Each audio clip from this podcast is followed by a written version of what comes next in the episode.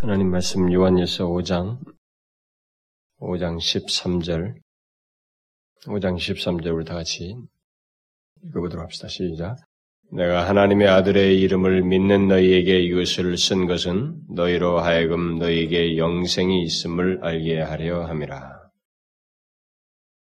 네, 우리는 그 지난 시간에 11절과 12절 말씀을 통해서 하나님께서 우리 인간에게 영생을 주셨다는 증거는 하나님의 아들 예수 그리스도가 이 땅에 오셨다는 것이고 신성과 인성을 가지시고 이 땅에 오셨다는 것 그것이 바로 하나님께서 인간에게 영생을 주셨다고 하는 증거이다라는 어, 그 사실을 우리가 살펴보았습니다.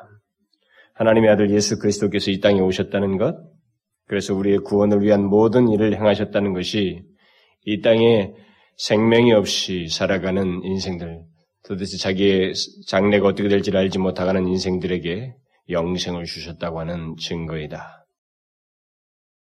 그가 이 땅에 오셨을 때 그는 하나님이신 것을 분명히 보이셨습니다. 그는 단순한 인간이 아니라 신성을 가지신 분이시고 하나님의 아들이시라는 걸 보이셨습니다. 그것을 역사 속에서 분명히 나타내셨는데 바로 이것이 인간들을 향한 구원, 영생을 주셨다고 하는 하나님의 증거이다. 라는 말씀이었습니다. 그러므로 아들이 있는 자에게만 생명이 있다.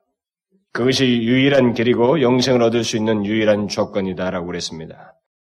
따라서 하나님께서 이 세상에 주신 영생을 얻으려면 바로 하나님의 아들을 믿어야만 한다는 것이죠. 반대로 만일 하나님의 아들을 믿지 않는다면 하나님의 아들이 없는 자에게는 당연히 생명이 없다는 것입니다. 요한은 그 말을 꼭 뒤에 덧붙여 주고 있습니다. 그러니까 예수 그리스도에 대한 모든 메시지의 결론으로서 우리에게 한 가지 긍정적인만 있는 것이 아니라 부정적인 또 다른 일이 있다는 것입니다. 그를 믿지 않는 자에게는 분명히 생명이 없는 상태, 결국은 영원한 멸망, 하나님의 자비가 도저히 그들에게 베풀어 줄 수 없는 영원히 단절된 영원토록 고통 가운데 있게 되는 그런 형벌의 상태가 있다는 것입니다.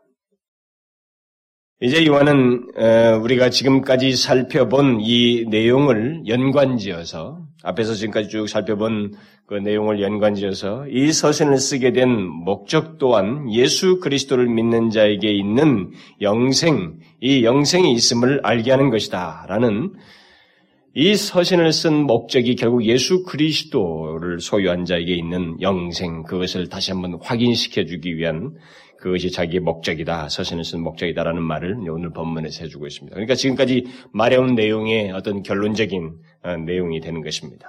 내가 하나님의 아들의 이름을 믿는 너에게 이것을 쓴 것은 너희로 하여금 너희에게 영생이 있음을 알게 하려 함이라.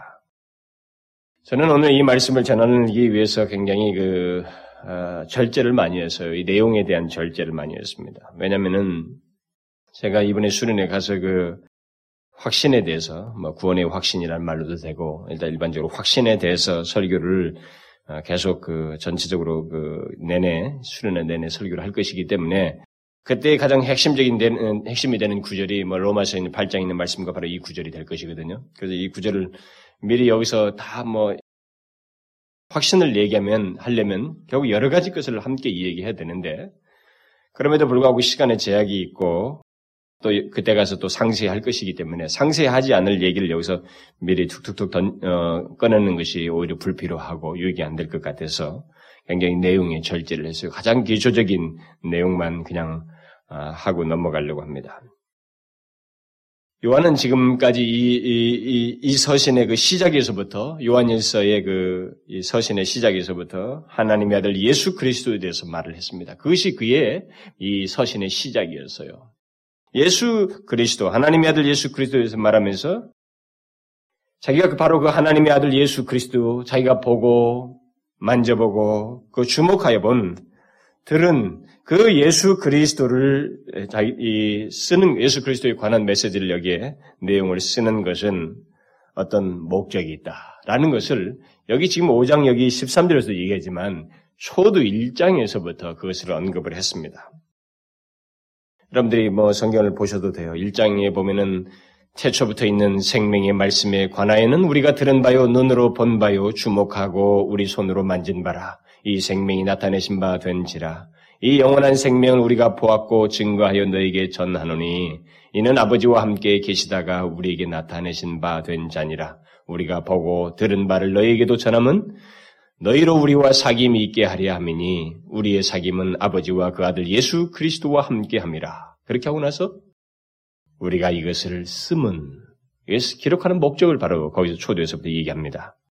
우리의 기쁨이 충만케 하려 함이라 그랬습니다. 결국 처음부터 요한은 하나님의 아들과 사귐 있는 우리 그리스도인, 다시 말해 그리스도인의 기쁨이 충만케 하기 위해서 이 서신을 쓴다라는 사실을 어, 언급을 했습니다. 하나님의 아들 예수 그리스도와 사귐이 있어서 여기서 여러분 이, 이 말이 제가 지난주에 설교한 내용과 연관을 시키면 알 것입니다. 하나님의 아들 예수 그리스도와 사귐이 있다고 하는 것이 결국 뭐예요, 이게? 지난주에 영생이 된 정의를 말했잖아요. 이게 영생인 것입니다. 영생은 이미 주님께서 요한복음 17장에서 정의하신 것처럼 영생은 유일하신 참 하나님과 그의 보내신 자 예수 그리스도를 아는 것이다 라고 그랬습니다. 영생은 이거예요. 영생의 일차적인 의미는 바로 이것입니다. 바로 초도의 1장에서부터 그것을 얘기하는 겁니다. 하나님과 그의 아들 예수 그리스도와 사귐이 있다는 것. 바로 그것이 영생이다라는 것입니다. 그런데 그 사귐이 있어서 곧 영생을 가지고 있어서 기쁨이 충만하도록 하기 위함이다. 그것을 위해서 내가 이 편지를 쓴다. 이렇게 말하고 있습니다. 그러니까 오늘 여기 5장 13절에 말하는 것과 이 기록한 목적이 사실상 일치되는 것입니다. 요한은 이 서신의 초대에서부터 하나님의 아들 예수 그리스도를 말하면서 그에 관해서 편지를 써서 그리스도인들에게 보내는 것은 하나님과 예수 그리스도와의 사귐으로 인한 기쁨 또는 영생이 있음으로 인한 기쁨과 확신을 갖도록 하기 위해서 내가 이것을 쓰는 것이다. 그런데 특별히 이 서신을 마무리하면서 이 요한이 강조를 하려고 하는 것은 하나님의 아들 예수 그리스도를 믿는 자에게 영생이 있음을 알게 하는 것, 이것을 확신토록 하는 것, 아, 이것이 자기가 이 서신을 쓰는 목적이다. 앞에서는 그것이 확신하지 못해서 기쁨이 충만치 못한 것을 생각하고 기쁨이 충만토록 하기 위해서이다 이렇게 말을 했는데 여기서는 알게 하는 것, 영생이 있음을 알게 하기 위함이다 이렇게 말을 하고 있습니다. 자, 이런 그 사도 요한의 이런 내용 속에서 우리가 발견할 수 있는 게 뭐예요? 이 편지를 쓰게 된 이 사도 요한의 이 목적을 통해서 우리가 발견하게 되는 것이 무엇입니까? 이것은 그 당시에 교회에서 그 교회로부터 떠나간 어떤 사람들로 인해서 이 서신을 받는 수신자들인 진실한 그리스도인들이 기쁨을 상실하고 있었다는 거예요. 예수 그리스도로 인한 그 예수 그리스도로 인한 기쁨을 누리지 못하고 있었고 충만하지 못한 상태에 있었고 또 자기 자신들의 구원의 확신, 일종의 자기에게 영생이 현재 있다는 것에 대해서 당황하고 혼란스러워하고 의심을 갖고 회의를 하는 일이 있게 되었다는 것입니다. 그래서 이 편지를 쓴 거예요. 그러면 여기서 우리가 힌트를 얻을 수 있는 게 뭡니까? 그런 사실을 알고 이 편지를 썼다면 이 편지를 쓴 목적을 통해서 우리가 힌트를 얻을 수 있는 게 뭐예요?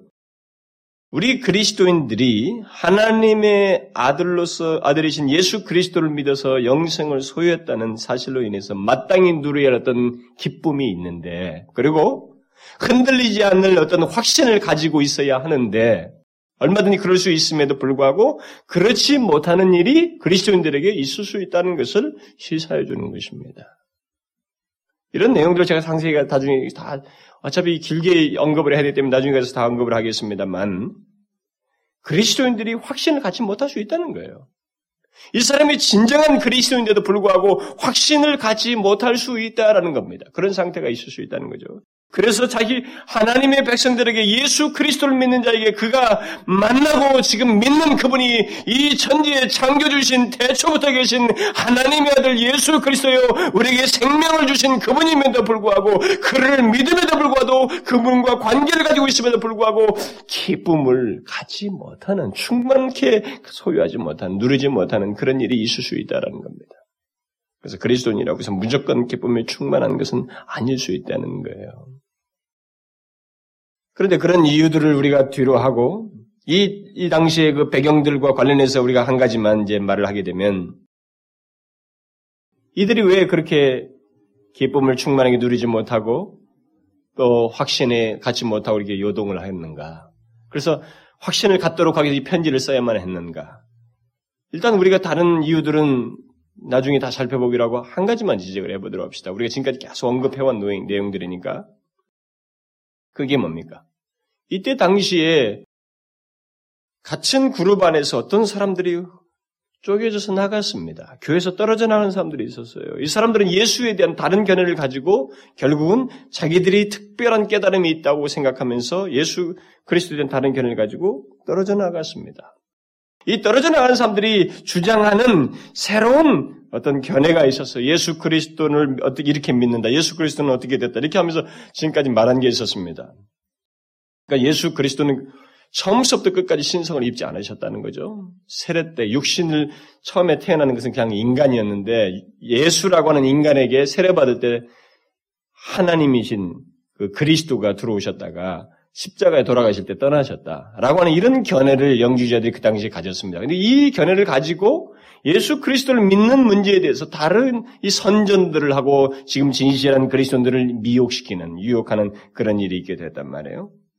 결국 뭡니까? 이들이 기쁨이 충만치 못하고 자기들에게 그 영생이 있음을 명확히 알지 못하는 그런 상태를 갖게 된 것이 결국 뭐냔 말이에요.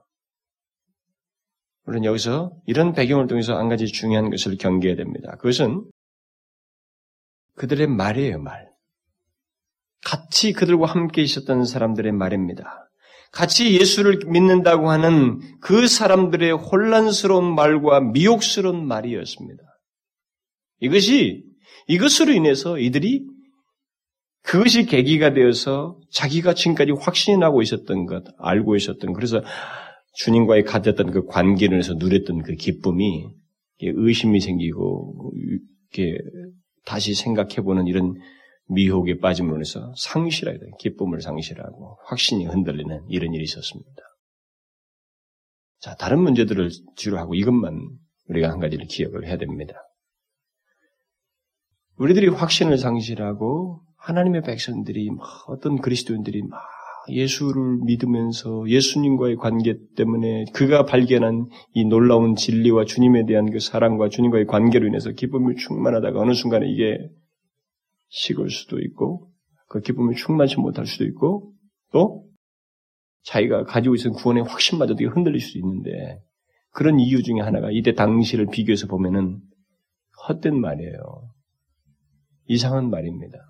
복음이 아닌 위장된 말이에요. 그러니까 어디서 오는 겁니까? 전혀 모르는 사람들로부터 오는 게 아니에요.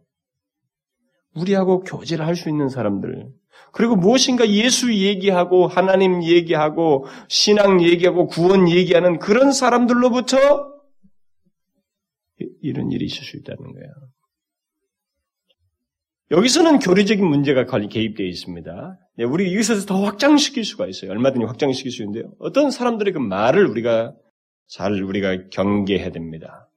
교회 안에는 이런 그때 당시에 그 이 사람들을 혼란케해서 기쁨을 충만치 못하게 하고 확신을 흔들리게 했던 영주의 같은 그런 태도, 교리적인 문제가 있는 사람뿐만 아니라 사람들에 대해서 그 사람들의 신앙과 영적인 상태에서 어떤 다른 경험을 가지고 자기의 체험적인 시각에서 그들에게 가지고 있는 체험들을 잘못 판단하고 잘못 헛된 말을 함으로 해서 그 사람의 그 주님과 갖고 있는 누리고 있는 그 기쁨을 아사가게 하고 누리지 못하게 하는 이런 일이 있을 수 있다는 것을 우리가 알아야 됩니다.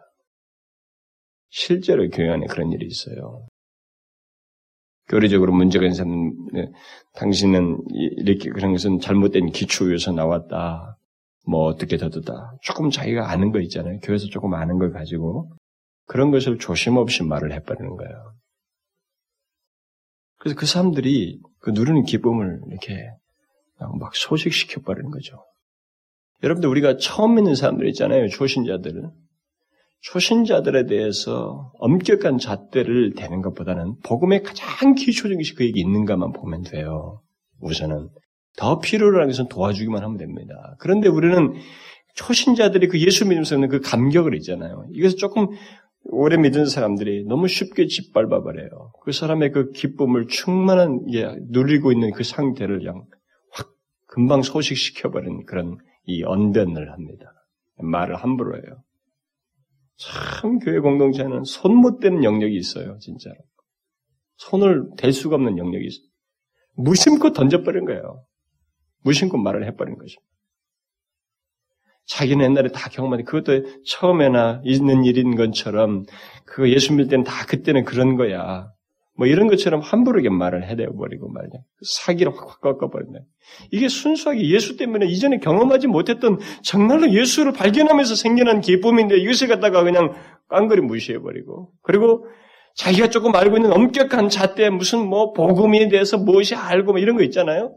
뭐 교리적으로 알고 뭐 청교도적인 뭐 개혁주의적 뭐 알고 있는 이걸 가지고 자꾸 잣대를 재 가지고 이거 이제 처음 알기 시작 이제 예수 하나 알기 시작하고 이제 성장하는 사람들에게 그냥 잣대를 이것이 없으면 아무것도 아니다 이 딱딱 잘라서 그냥 말을 해 가지고 이 사람은 사기를 깎아버린 경우도 있고 이것은 이제 그, 나마 긍정적인 그 그룹 같은 공, 공동체 안에서 있는 일들이에요. 근데 이 영주자들은 물론 견해가 달랐어요. 교리적으로 문제가 있었습니다.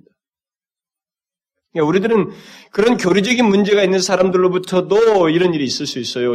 예를 들면 어떤 크리스찬이 예수를 믿으면서 이렇게 그 성실하게 신앙생활을 하면서 이런 그 기쁨을 발견하고 은혜 생활을 하는데 어쩌다 이런 사람들이 우연찮게 자기도 예수 하나님을 믿는다고 하면서 이런저런 말은데 그게 이단이란 말이에요.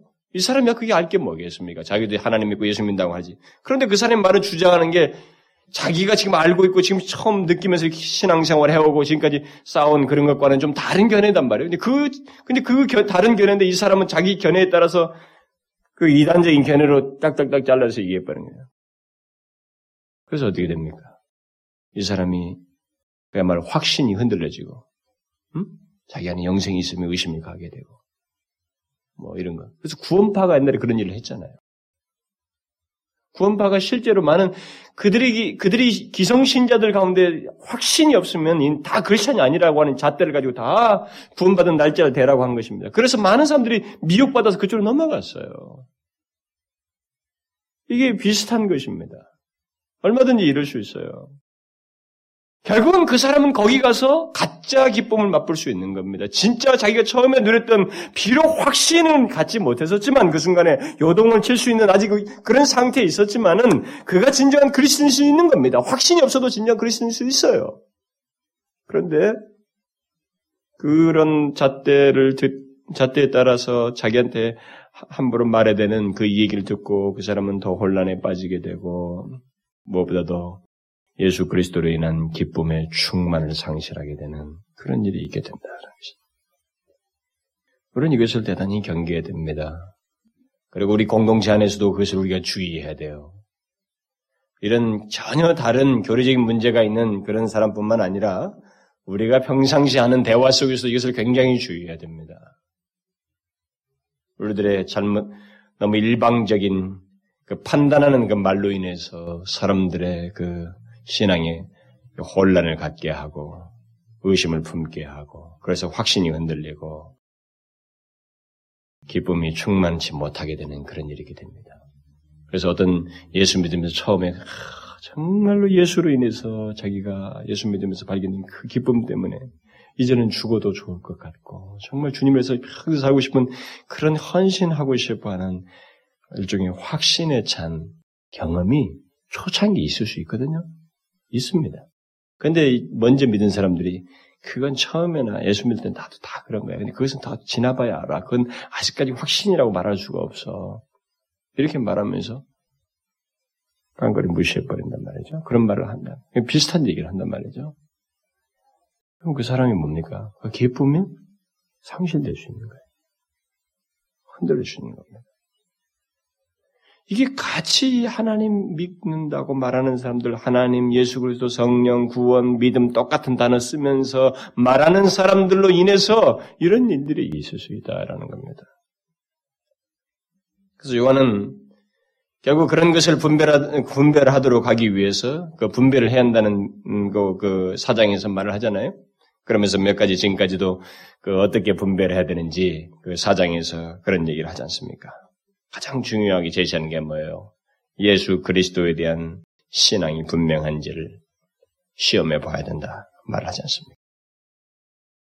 그러니까 뭔가 자신들이 새로운 깨달음을 가지고 있고 이런저런 새로운 경험을 했다는 근거를 가지고 이렇게 누구에게 판단을 하는 이런 것들은 가치가 없어요, 여러분.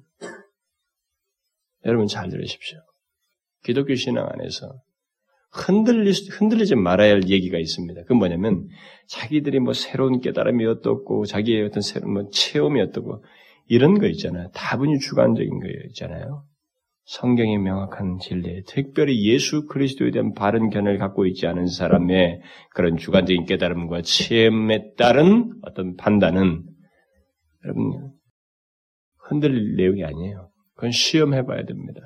시험해서 분별해버리면 돼요. 우리는 그 사람들이 예수 그리스도에 대해서 복음에 대한 온전한 이해를 가지고 있는지를 반드시 시험해 봐야 됩니다. 그리고 시험해 보고 그것에 따라서 뭐 자기가 반응을 하는 게 낫지 그 말만 듣고 바로 그냥 아이고 나는 아니네 애 그러면서 그냥 요동하고 말이죠. 그리스도로 인해서 갖는 그 기쁨을 상실하는 그런 일에 빠지지 않아야 된단 말이죠. 더 나아가서 이 그리스도인에게 있는 그 영생을 알고 어, 누리도록 하기 위해서 우리는 바로 이, 이 같은 이때 당시의 사람들을 혼란케 했던 것 같은 그런 우리와 유사한 사람 같이 보이는 그들의 그 말이 있잖아요. 그 잘못된 말, 그 좀 지나친 그 주관적이고 이런 말들, 이런 것들을 우리가 경계하고 분별해야 됩니다. 여러분 그리스도인들이 아, 예수 그리스도인으로 인해서 기쁨을 누리는 거, 이 세상에서 맛보지 못하는 기쁨을 누리는 거 있잖아요. 이것은 정말 큰 채권이에요. 이 세상에서 그리스도인들만 누릴 수 있는 채권입니다. 그리고 이 안에, 이, 이 세상에 지금 살고 있지만 이미 천상에 있는 것 같은 흔들릴 수 없는 하나님의 자녀에 대한 이 확신을 가지고 살아가는 거, 이건 엄청난 채권이에요. 그런데 이게 이런저런 주변의 견해와 이런 정말 그 여러 가지 이유로 인해서 죄악과 이런 이유로 인해서 흐릿해가지고 말이죠. 노동하고 신앙생활이 모호하고 그 기쁨은커녕 확신은커녕 그냥 언제든지 조금 뭔가 새로운 거 있으면 거기 가보려고 하고 거기 이 새로운 거 찾아 이 돌아다니는 거예요. 그게 바로 이게 사단이 써먹는 전략인 것입니다. 인간은 새로운 것에 굶주려 있습니다.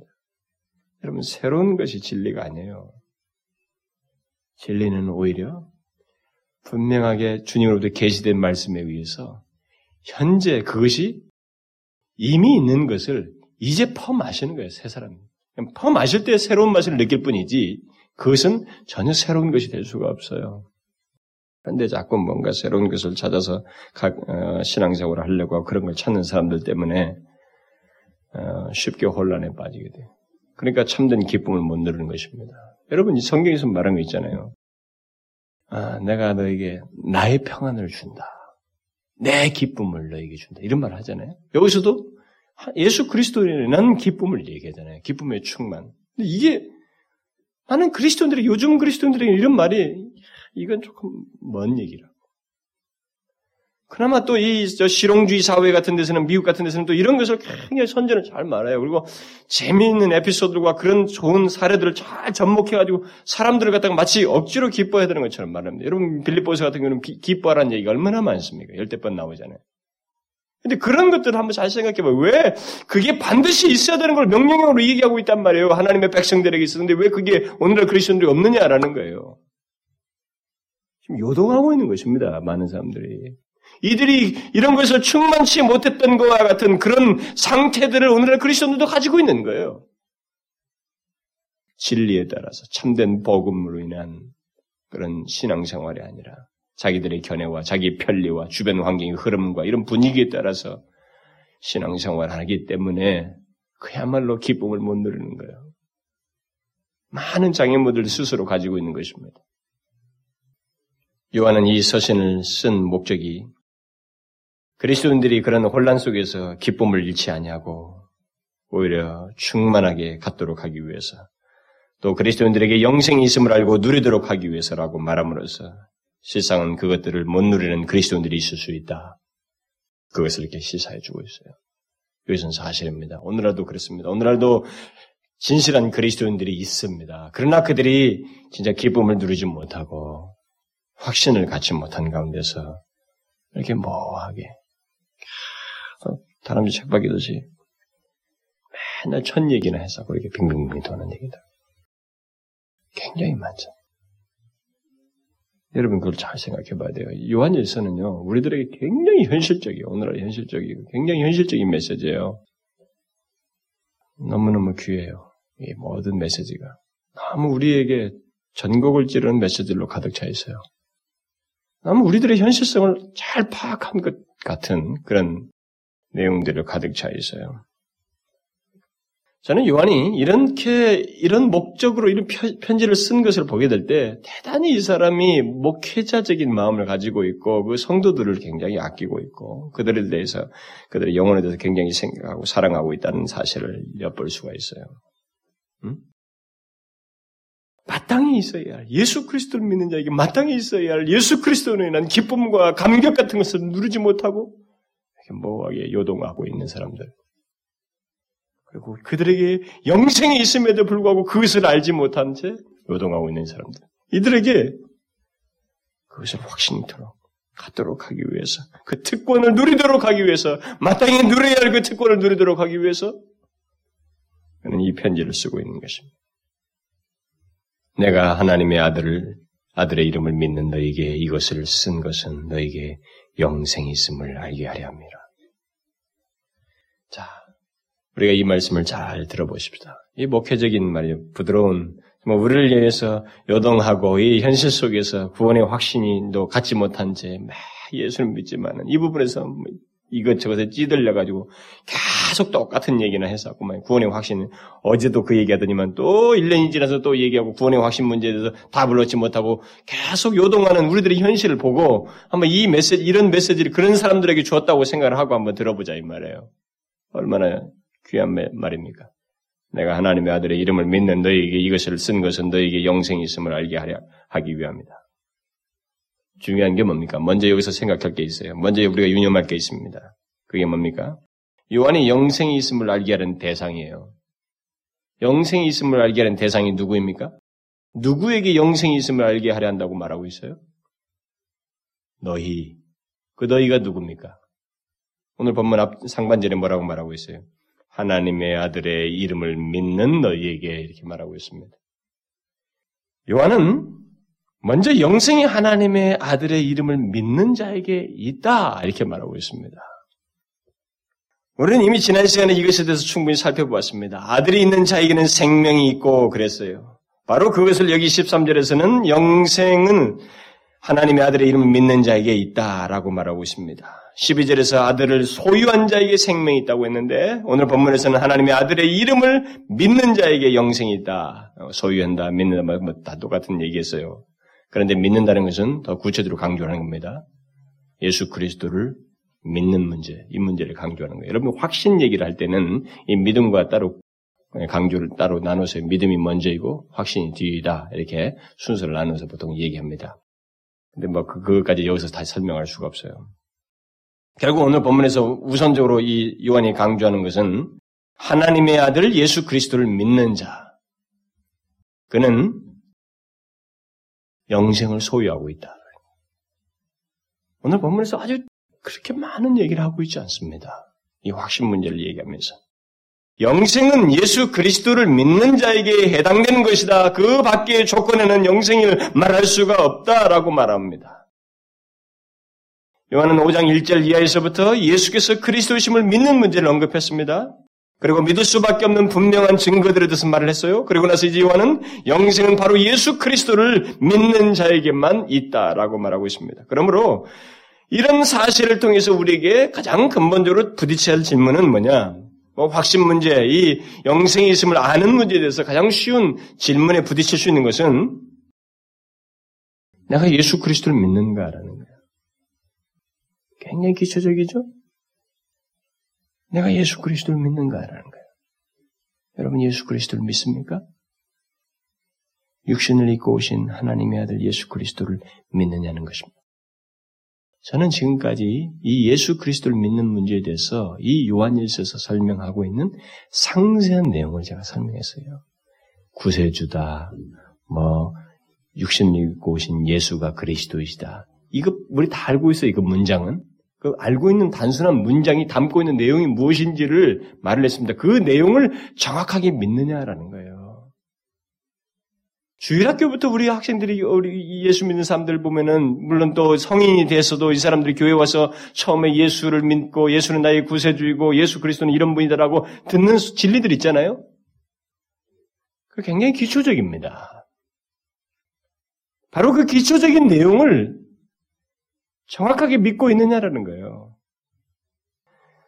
이게 지식적으로 믿는 게 아니라 실제로 여러분 역사 속에서 하나님이 오셔서 나의 죄를 위해서 구속하기 위해서 오신 바로 그분은 육신을 입으시고 인성과 신성을 동시에 가지시고 십자가를 지신 하나님의 아들이시라는 것을 믿느냐라는 거예요. 인격적으로, 개인적으로. 바로 그 사람에게는 영생이 있다는 겁니다. 굉장히 쉬워요. 우리 진리는 오늘 부분에서 말한 진리는 굉장히 쉽습니다. 그러면 이 확신의 문제에 있어서 결정적인 문제가 만약에 있다면 어디서 문제가 있다는 거예요? 아까 말한 것처럼 여러 가지 장애가 장애 때문에 어떤 사람들의 말을 듣고 죄악 때문에 뭐 때문에 이런 것 때문에 확신이 없을 수도 있고 더 근본적인 문제는 또 뭐일 수 있다는 거예요. 확신이 없는 것은 아무리 가도 확신이 없는 것은 이 사람에게 확신은커녕 오히려 부정적인 것이 더 많고 도대체 변화된 모습도 없고 예수를 믿는다고 하지만 삶의 변화도 없고 지금까지 앞에서 말한 이 시금석 세 가지 시금석이 나타나지도 아니하고 그러면서 예수를 믿는다고 하는데 이런 시금석도 없어서 확신도 없다면 그 사람 뭐가 결정적인 문제라는 거예요? 예수 그리스도를 바르게 안 믿고 있다는 거예요. 그는 예수 그리스도를 개인 인격적으로 개인적으로 믿고 있지 않다는 것입니다. 만난 바가 없다는 거예요. 근본적인 문제는 바로 그겁니다.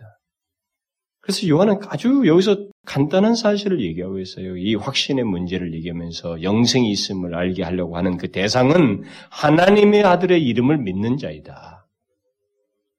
그것을 우리가 먼저 기억해야 됩니다. 그런데 오늘 본문에서 요한이 강조하라는 것은 바로 그, 그것이 아니죠. 그것보다 더 중요한 것은 뭡니까? 요한이 강조하는 것은 예수 그리스도를 믿는 그리스도인들에게 영생이 있음을 그들이 알도록 하기 위해서 이 아는 거예요. 이제 소유했다는 사실을 소유한 것을 자신이 안다라는 것입니다.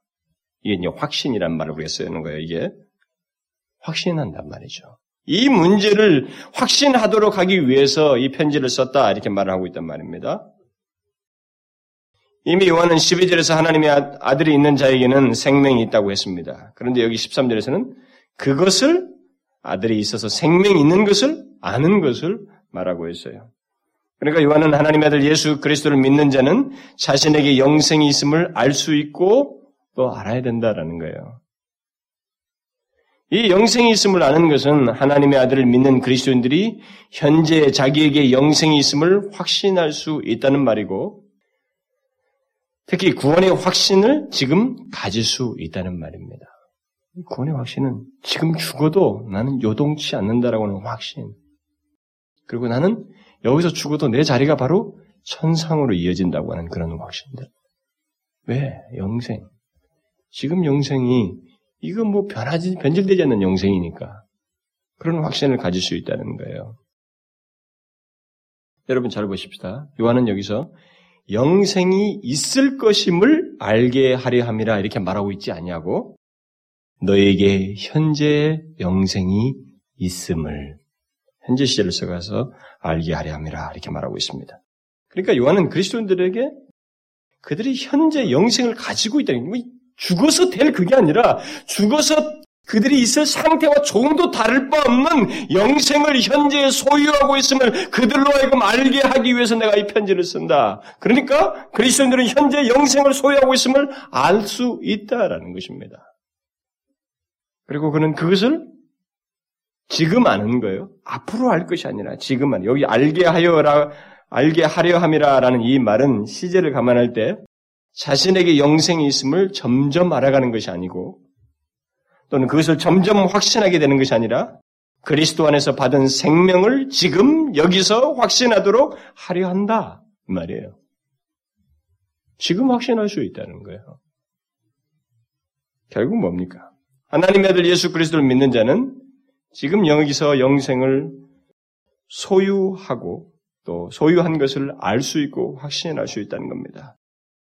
결국 영생은 죽어서 갖게 되는 것이 아니고 현재 가지고 있고 현재 그것을 가지고 있다는 것을 지금 여기서 알고 이 아는 것으로 인해서 이 사람은 자기의 운명에 대해서 삶에 대해서 장래에 대해서 요동치 않을 수 있다라는 것입니다. 여러분 잘 보십시오. 지금까지 교회 역사를 보게 되면 이 죽음 문제를 잘 극복한 많은 사례들이 크리스천들이 있잖아요. 그게 뭐예요? 이게 확신입니다. 그들에게 그리스도의 생명이 있음을 그들이 알았던 겁니다. 확신했던 거예요. 결국 하나님의 아들 예수 그리스도를 믿는 자는 현재 영생을 여기서 분명하게 알고 맛보고 누릴 수 있다는 것입니다. 아, 제가 막 절제를 너무 하니라고요. 이걸 지금 넣으면 그때 가서 또 이게 흐르면서 또 어떻게 해야 되나. 계속 뺀 거예요. 그러니까 저도 마음이 너무 답답하고 입이 간지러운데 사실 더 많은 걸 얘기했는데 말이죠. 너무 마음에 저도 안타까워요, 이게. 근데 실제적으로 역사를 보게 되면 그들이 알고 맛본 사람들이 굉장히 기록이 많아요. 전기에 보면. 그들이 막 여기서 여기서 그 하나님의 아들을 믿는 자신에게 있는 자기에게 생명이 있다고 하는 확신 속에서 그들이 가졌던 그 경험들 그리고 신앙의 태도들 이런 것들이 가득하다고요. 우리는 바로 그런 사실을 경험적으로 말하고 있는 내용을 성경에서부터 찾을 수가 있습니다. 예, 바울이 로마서에서 보면은 내가 확신하노니 이렇게 말하잖아요. 내가 확신하노니 사망이나 생명이나 전사들이나 권세자들이나 현재일이나 장래일이나 능력이나 높음이나 기쁨이나 다른 아무 피조물이라도 우리를 우리 주 예수 그리스도 안에 있는 하나님의 사랑에서 끊을 수 없느니라. 바울은 사망조차도 자신을 하나님의 사랑에서 끊을 수가 없다는 확신을 현재 가지고 있었습니다. 그렇죠? 그 사람은 현재 가지고 있었어요.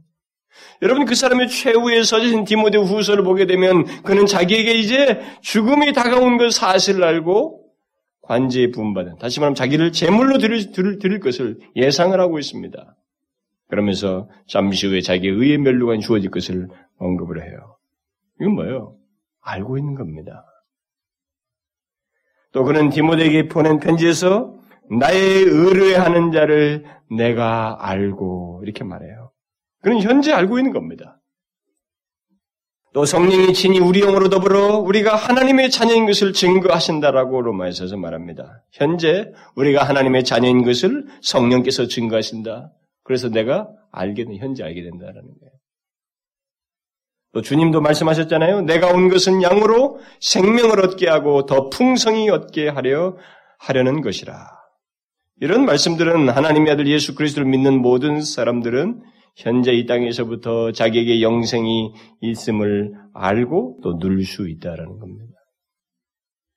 이 사실을 먼저 아는 게 중요하고, 그 다음에 이 사실로 인해서 또 구하는 것도 뒤에서 있을 수 있어요. 그러면 자신에게 영생이 있음을 어떻게 알 수 있겠는가? 그 증거가 무엇인가? 이것은 굉장히 많아요. 한두 가지 설명할 수 있는 게 아닙니다. 그래서 이것은 뒤로 미룰 것입니다만, 지금 이 지금까지 요한예서를 강의한 것만 가지고 먼저 한 가지를 말씀해 드리면, 한 가지는 지금 이 확신 문제를 얘기하면서 확신인 그리스도인에게 있다. 예수 그리스도 믿는 자에게 있다고 그랬단 말이에요. 그러면 예수 그리스도인인지 아닌지 참 그리스도인지 아닌지를 어떻게 알 수 있는가에 대해서 지금까지 사도 요한은 세 가지 시금석을 반복적으로 언급했습니다. 그러니까 이 세 가지 시금석이 도덕적인 교리적인 시금석, 도덕적인 시금석, 사, 랑과 관련된 사회적인 시금석, 이 세 가지 시험 기준을 통해서 우리는 내가 확 영생 내게 영생이 있는지 아닌지 이것을 가늠해 볼 수 있다라는 겁니다. 그것을 가지고 분배를 볼 수 있다라고 우리가 먼저 말을 할 수가 있겠고. 그러나 오늘 본문은 그 모든 것을 하나로 응축하여서 이 확신과 관련해서 가장 근본적인 내용 한 가지를 강조해 주고 있습니다. 그것을 결론적으로 말씀을 드릴게요. 그게 뭐예요? 우리가 어떻게 확신을 가질 수 있느냐? 내가 내게 영생이 있음을 어떻게 알 수 있는가? 오늘 본문에서 요한은 하나님의 아들 예수 그리스도를 믿는 것. 이것이 확신을 갖는 데 있어서 가장 기본적이고 근본적이고 핵심적인 내용이다라는 것을 말해주고 있습니다. 만일 자신이 지금 성경이 말하는 예수 그리스도를 인격적으로 알고 믿고 있다면 그것은 자신에게 영생이 있음을 말하는 가장 기초적이고 핵심적인 내용이고 증거라는 것입니다. 저는 이 사람이 다른 얘기를 먼저 꺼냈으면, 다른 얘기를 가장 핵심적으로 응축했을 때, 다른 얘기를 꺼냈으면, 이게 의문을 야기시킬 수 있을 것 같은데, 가장 그야말로 성신구약의 핵심이 되는 내용을 이 확신의 근거로서 얘기하고 있어요, 기초로서. 뭐예요? 하나님의 아들 예수 그리스도를 믿는 것입니다. 이 사람에게 어떤 체험이 있었느냐, 내게 어떤 그 예수 믿는 데서 어떤 내가 느낌을 가졌느냐, 이런 것들은 확신의 기초가 될 수가 없습니다. 영생이 자신에게 있다는 가장 강력한 증거는 예수 그리스도를 현재 믿고 있느냐라는 거예요. 요한은 예수 그리스도를 믿는 것이 영생이 있고 없고의 결정적인 근거라는 면에서 그의 복음서와 여기 서신서에서 자기가 이런 서신서와 복음서를 쓴 목적은 바로 예수 그리스도와 관련되어 있다는 말을 빠뜨리지 않고 집어넣었어요. 이게 아주 재밌는 사실입니다. 여러분 요한복음에 보면 그가 요한복음을 이 복음서를 쓴 목적을 얘기해요. 그 이유를. 요한복음서는 그야말로 하나님을 믿는 사람들이 그리스도를 믿는 사람은 더욱 견고케 하기 위해서 복음서가 주어졌다고 말할 수 있고 또 한편에서는 전혀 믿지 않는 사람을 대상으로 해서도 복음서가 쓰여진 겁니다. 그들을 또 대상으로 했어요. 그렇기 때문에 그 기록한 목적에서 그것을 분명히 어, 요한이 밝힙니다. 그러니까 그의 복음서를 기록한 목적을 말할 때도 그렇고 오늘 서신에서도 말할 때 이 서신을 기록한 목적을 말할 때도 영생은 예수 그리스도를 믿는 것과 관련되어 있다는 것을 명확하게 요한이 밝히고 있어요. 이게 우리에게 아주 중요한 진리죠. 가장 핵심을 이 요한이 우리에게 말해주고 있다는 것을 우리가 보게 됩니다. 요한복음 20장에 보면 그것이 나오게 되는데 그 복음서를 쓴 목적을 이렇게 말합니다. 오직 이것을 기록함은 너희로 예수께서 하나님의 아들이심을 믿게 하려 함이요. 또 너희도 너희로 믿고 그 이름을 힘입어 생명을 얻게 하려 함이니 함이니라 이렇게 말하고 있습니다. 그러고 나서 여기 요한일서에서는 그는 예수 그리스도를 그 믿어서 생명을 얻게 하기 위해서 아니 요한복음에서 요한복음에서는 예수 그리스도를 믿게 하기 위해서 또 믿어서 생명을 얻게 하기 위해서 자기가 그 복음서를 썼다 이렇게 말했는데 요한일서에서는 하나님의 아들을 이름을 지금 믿는 너희에게 영생이 있음을 알게 하는. 그러니까 요한복음은 이게 조금 열렸어요. 전혀 복음을 들어보지 못한 사람들까지도 예수 그리스도를 믿게 하기 위해서, 그래 믿어서 생명을 얻게 하기 위해서 내가 이 복음서를 썼다 이렇게 말하는데 요한일서에서는 딱 못 박아서 말하잖아요. 하나님의 아들 예수 그리스도 이름을 믿는 너희에게 영생이 있음을 알게 하렵니다. 그런데 중요한 건 뭐예요? 이 영생을 누구와 관련시키고 있어요? 영생을 얻게 되는 것과 영생이 있는 것을 얘기할 때 누구와 관련해요? 바로 예수 그리스도를 믿는 것과 얘기하고 있습니다. 그러니까 자기에게 영생이 있음, 영생을 얻는 것뿐만 아니라 현재 영생이 있음을 알 수 있는 이 확신의 핵심적인 내용은 바로 예수 그리스도를 믿는 거예요. 영생을 얻는 것도 예수 그리스도를 믿음으로써이고 어떤 사람이 영생을 현재 가지고 자기에게 가지고 있는 것을 아는 것도 그가 예수를 믿어서 어, 믿었고 현재 믿고 있다는 것에서 그 답을 말할 수 있는 거예요. 그러므로 누가 누구든지 예수 그리스도를 현재 믿고 있으면 그에게 영생이 있습니다. 그것을 알아라는 겁니다. 요한은 지금 그것을 알도록 하기 위해서 내가 썼다. 무슨 말이에요? 영생을 얻어서 지금 누릴 수 있는 사람, 아니, 현재 누리고 있는 사람은 누구라는 겁니까? 현재 예수 그리스도를 믿는 사람이라는 거예요. 가장 기초적인 사실이에요. 제가 여러분들 수련회 가서 얘기를 하겠습니다만, 많은 그리스도인들이 양극에 빠져 있습니다. 특별히 조금 경건하고, 이렇게 막 은혜를 뜨겁게 사모하고, 뭐 심지어 뭐 청교도와 이런 뭐 계획주의적인 그런 사람들의 그 교회에서 나타난 좋은 책들과 전기들이라는 이런 걸 많이 읽은 사람들이 의외로 극단적으로 빠진 사람이 참 많아요. 확신을 더 못 가져요. 왜? 비교하니까. 이게 뭐, 이 사람들이 전기에 보니까 나오는 막, 이게 하늘과 땅 차이 같거든. 그것도 안 됩니다, 여러분. 그것은 나에게 자극을 주는 정도는 될 수 있어요. 그러나 그것은 잣대는 아니에요. 오늘 본문을 기억하셔야 됩니다.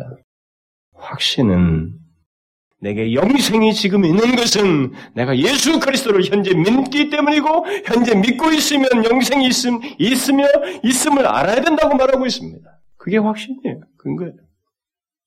가장 중요한 내용입니다. 더 많은 얘기를 뒤에 가서 하겠습니다. 이게 가장 중요해요.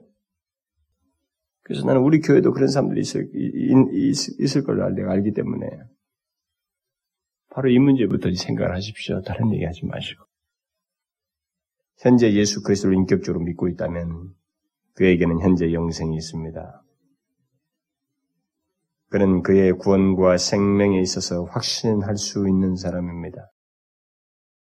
스펄전 목사가 자신의 경험과 관련해서 이런 말을 했어요. 예수 그리스도를 믿은 지 34년이나 되었습니다만 나는 그때 아무것도 가진 것이 없는 채로 나왔고 아마 처음 얘기했겠죠. 그를 나의 모든 것으로 삼았습니다. 이 순간에도 나는 영생이 있다는 위로와 명백한 확신이 있습니다. 그러나 오늘날 나의 확신의 근거는 정확히 내가 그리스도께 처음 나왔을 때와 같습니다. 그런데 나는 나의 확신을 네, 나의 확신이죠. 예, 이 사람 말하는 것은 나의 확신을 의지하지 않습니다. 나의 확신은 나의 확신 자체를 의지하지 않는다는 말이 되겠네요. 나의 확신은 그리스도 예수께서 죄인들을 구원하시려고 세상에 오셨다는 것입니다. 그것이 자신의 확신이라는 거죠. 그리고 누구든지 그를 믿는 자는 영생이 있다는 것입니다. 나는 그를 믿습니다. 그러므로 나는 영생이 있음을 알고 있습니다. 의외로 스펄전 같은 이 참 영적인 거인이 아주 기초적인 심플한 이 진리를 명확하게 자기에게 있어서 주체 신앙 신앙의 주체로 삼고 그걸 내용으로 삼고 있습니다. 그것이 자기의 확신의 가장 중요한 내용이고 근거라고 말하고 있습니다. 자꾸 복잡한 걸 너무 많이 얘기하잖아요. 여러분 복잡한 걸 많이 알고 깨달고 소유하고 하고 싶고 더 하고 싶고 더 경건하고 싶어도 우리에게서 항상 기초에서 우리가 생각해야 될 것이 있습니다. 나는 예수 그리스도를 믿고 있는가, 그분과 신실한 관계를 가지고 있는가, 그분에 대한 바른 이해를 가지고 주님께 태도를 보이고 신앙생활을 하고 있는가, 이 문제에 먼저 기초적인 확신을 가지고 있어야 되고, 이 내용이 있는지를 확인해 봐야 됩니다. 이것은 소홀히 한채 주님과 인격적인 과제, 관계와 교제에 대해서는 별로 아는 바가 없이 자기 쪽에서 열심히 일하고 무엇인가 수고하고 노력한 거 이것이 있어야 뭔가 확신을 얻을 것이라고 생각하는 것은 커다란 착각이에요. 결국 영생이 자격에 있음을 알 수 있는 가장 중요한 내용은 이 스펄전에서도 우리가 보는 것처럼 예수 그리스도를 현재 믿고 있는 것입니다. 과거에 믿었던 것처럼 현재도 믿고 있는 것. 그리고 변함없이 하나님의 아들 예수 그리스도를 믿는 것, 그것이 우리에게 있어서 영생이 있음을 알게 아는 가장 중요한 내용이 된다는 것입니다. 만일 이 문, 이것에 대해서 예수 그리스도를 믿는 문제에 있어서 어떤 문제가 있다면 그 사람은 영생을 얻을 수가 없어요. 다른 것이 아무리 잘났어도, 아무리 경건한 삶이 있고 뭔가 뭐 더 복잡한 것들을 많이 추구해도 영생을 얻을 수가 없습니다. 그래서 여러분 오늘날 교회 안에서 가장 사실상 뭐 복잡한 잣대를 가지고 쫙 재볼 필요가 없어요. 여기 요한일서 말한 세 가지 시금석은 더 구체적인 시금석이고 가장 기초적인 잣대 하나만 시금석으로 딱 재봐서라도 판가름할 수 있는 게 있습니다. 그건 예수 그리스도에 대한 신앙이에요. 이들이 복음에 대한 바른 이해를 가지고 주님에 대한 바른 신앙생활을 하고 있는가, 인격적인 관계를 가지고 있는가를 보는 것입니다. 그러나 그럴까요? 주님과 생생한 관계를 가지고 있으면 주님께 대한 그의 삶이 어떨 것이며 신앙생활이 어떻겠습니까? 사람들과의 교제, 사랑, 이 어떻게 되겠어요? 지금까지 말한 세 가지 내용들이 다 펼쳐질 것입니다. 형제를 사랑하는 문제, 하나님을 사랑하는 문제, 이런 모든 것이 다 결부돼서 쫙 펼쳐질 거예요. 이 사람이 하나님을 믿는다, 예수 그리스도를 믿는다 하지만 이게 거짓이라는 것을 거짓인지 아닌지를 바로 그것을 보면서 볼 수 있는 거예요. 그러니까 복음에 대한 이해도 없는 거죠. 그런 면에서 보면. 그래서 예수 그리스도에 대한 바른 이해와 태도도 안 가지고 있는 거예요. 그러면서도 더 많은 행동과 활동과 이것에 막 우리가 열이 나 있는 거예요. 더 많은 그런 것들에 대해서. 그러나 여러분, 기독교 신앙은 예수 그리스도 나를 구원하신 구원하시기 위해서 오신 하나님 자신이 육신을 입고 오셔서 십자가에 죽으시고 구원하셨다고 이 분명한 사실이고 그분으로 인해서 내가 과거의 모든 죄가 죽고 되살아나서 이제는 그로 인해서 새 생명을 가졌다는 사실 알고 주님이 원하시는 것에 같이 뜻을 같이 하고 그가 말씀하신 것에 나도 마음을 동의하고 주님을 따르려고 하는 신실한 삶과 신앙 태도 이 모든 것이 있느냐라는 거예요. 그런 주님과 인격적인 관계가 성립되어 있느냐는 것입니다. 그런 내용을 가지고 있느냐라는 거예요. 이런 잣대만 하나만 가지고도 우리는 이 사람이 진정한 그리스도인지 아닌지 확실히 영생이 있는지 없는지를 알아볼 수 있는 것입니다. 놀랍게도 요한은 가장 중요한 것으로 예수 그리스도를 믿는가, 예수 그리스도를 믿는 것, 바로 그것을 가지고 영생이 있음을 알 수 있다 이렇게 말하고 있습니다. 다시 물어봅시다. 예수 그리스도를 믿으십니까? 여러분들은 진실로 예수 그리스도 그분이 누구인지를 알고 그분과의 관계를 가지고 있습니까? 교제를 하고 있어요? 그분의 말씀에 반응하는 그런 생생한 관계를 가지고 있느냐는 것입니다. 주일날 예배당에 들어왔을 때나 예수 그리스도 이름이 나올 뿐 삶으로 돌아가면 주님과의 관계, 그분에 대한 의식, 그분의 말씀이 내게 살아서 역사하고 주님께 반응하고 싶어하는 무엇인가 살아 살아 있음의 관계, 살아 있어서 움직이는 그런 주님과의 교제가 있느냐라는 거예요. 있습니까? 만일 있다면 그 사람은 영생이 있습니다. 확신, 확신을 가질 수 있는 사람입니다. 그는 확신해야 할 사람입니다.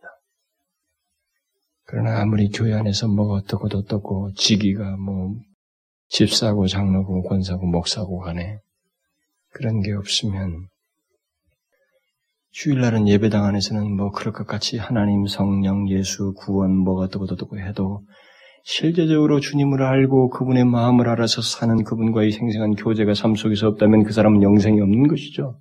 당연히. 예수 그리스도를 믿는 것에 대해서 근본적인 문제가 없는 사람이면 그에게서 영생이 있다는 말을 어떻게 쓸 수 있겠어요? 없는 거죠. 그러므로 가장 중요하고 그에게 그 기초적인 말이잖아요. 질문. 예수 그리스도를 믿습니까? 라는 이 질문이 우리에게 그렇게 중요해요. 이미 우리는 기독교가 이제 고래타분한 세대로 여겨지는 그 세대에 왔거든요. 기독교를 얘기하면 다 안다고 말하는 사람들이 뭐 얘기하면 예수를 믿고 뭐이다 안다. 다 안다고 그럽니다, 사람들이. 교회 안에서도 뭔가 성경 공부하려면 무슨 뭐 세렌티피인지 무슨 뭐 세들백교 건지 뭐 미국의 그 첨단을 가는 성경 공부 다 갖다가 교재 번역해가지고 다 팔아먹고 있습니다만은 무슨 뭐 주제별로 해서 뭐 해가지고 해, 해, 해고 있습니다만은 뭔가 새로운 것을 가지고 뭔가 우리 사람들을 끄는 내용들을 가지고 하고 있습니다만 가장 중요한 이 문제에서 답이 먼저 와야 돼요. 머리로 답이 안 오는 게 아니라 자기의 존재 속에 답이 와야 돼요. 그리고 그 삶으로서, 삶 속에서 그것이 확인돼야 됩니다. 예수 그리스도를 믿습니까? 라고 하는 이 질문에 답이 와야 돼요. 이 질문에 답이 없는 사람이 그런 것들을 아무리 공부하고 한들 소용이 없어요. 그 사람은 확신할 수 없는 것입니다. 여러분 절대 기초적인 거 아니에요. 뭐다 안다 그렇게 말할 수 없어요. 여러분 말해서는 안 됩니다. 우리는 죽을 때까지도 바로 예수 그리스도를 믿습니까? 라는 질문에 그러면요. 저는 믿고 말고요. 과거에도 이렇게 믿었지만 지금은 좀 더 새롭습니다. 라고 하는 믿습니까? 라는 질문에 대한 답은 더더욱 생기 있게 새롭게 계속 답이 되어야만 하는 것입니다. 이 질문은 우리에게 계속 던져져야만 해요. 기초적이고 다 알고 고리타무는 거 아닙니다. 예수 그리스도를 당신은 현재 믿습니까? 그렇다면 그는 영생이 있습니다. 죽어서도 변함이 없는, 그가 오늘 죽어도 변함이 없는, 아무런 문제가 그에게 생기지 않는 영생이 있다 이 말입니다. 기도합시다. 도저히 영생을 할 수 없고 또 영생을 알 수도 없었던 저희들에게 영생의 증거가 되시는 예수 그리스도를 우리에게 보내셔서 생명을 얻게 하시고 정말 이 땅에서 도저히 맛볼 수 없고 하나님 경험할 수 없고 소유할 수 없는 그 영생을 우리에게 주신 하나님 감사합니다. 예수 그리스도를 믿는 자에게 영생이 있음을 알게 하려 함이라고 그랬습니다. 하나님의 우리가 진실로 예수 그리스도를 믿으면 영생이 우리에게 있으며 우리는 흔들릴 수 없는 구원을 가지고 있고 생명을 소유한 자인 것을 알게 되었습니다. 하나님 이 사실을 기억하고 오히려 주님을 더욱 신뢰하며 예수 그리스도와의 신실한 관계를 가지고 살아가는 저희들 되게 하여 주옵소서. 주님의 마음이 우리의 마음이 되어 주의 원하신 것을 기꺼이 따르고자 하는 중심으로 살아가는 저희들 되게 하여 주옵소서. 예수 그리스도의 이름으로 기도하옵나이다.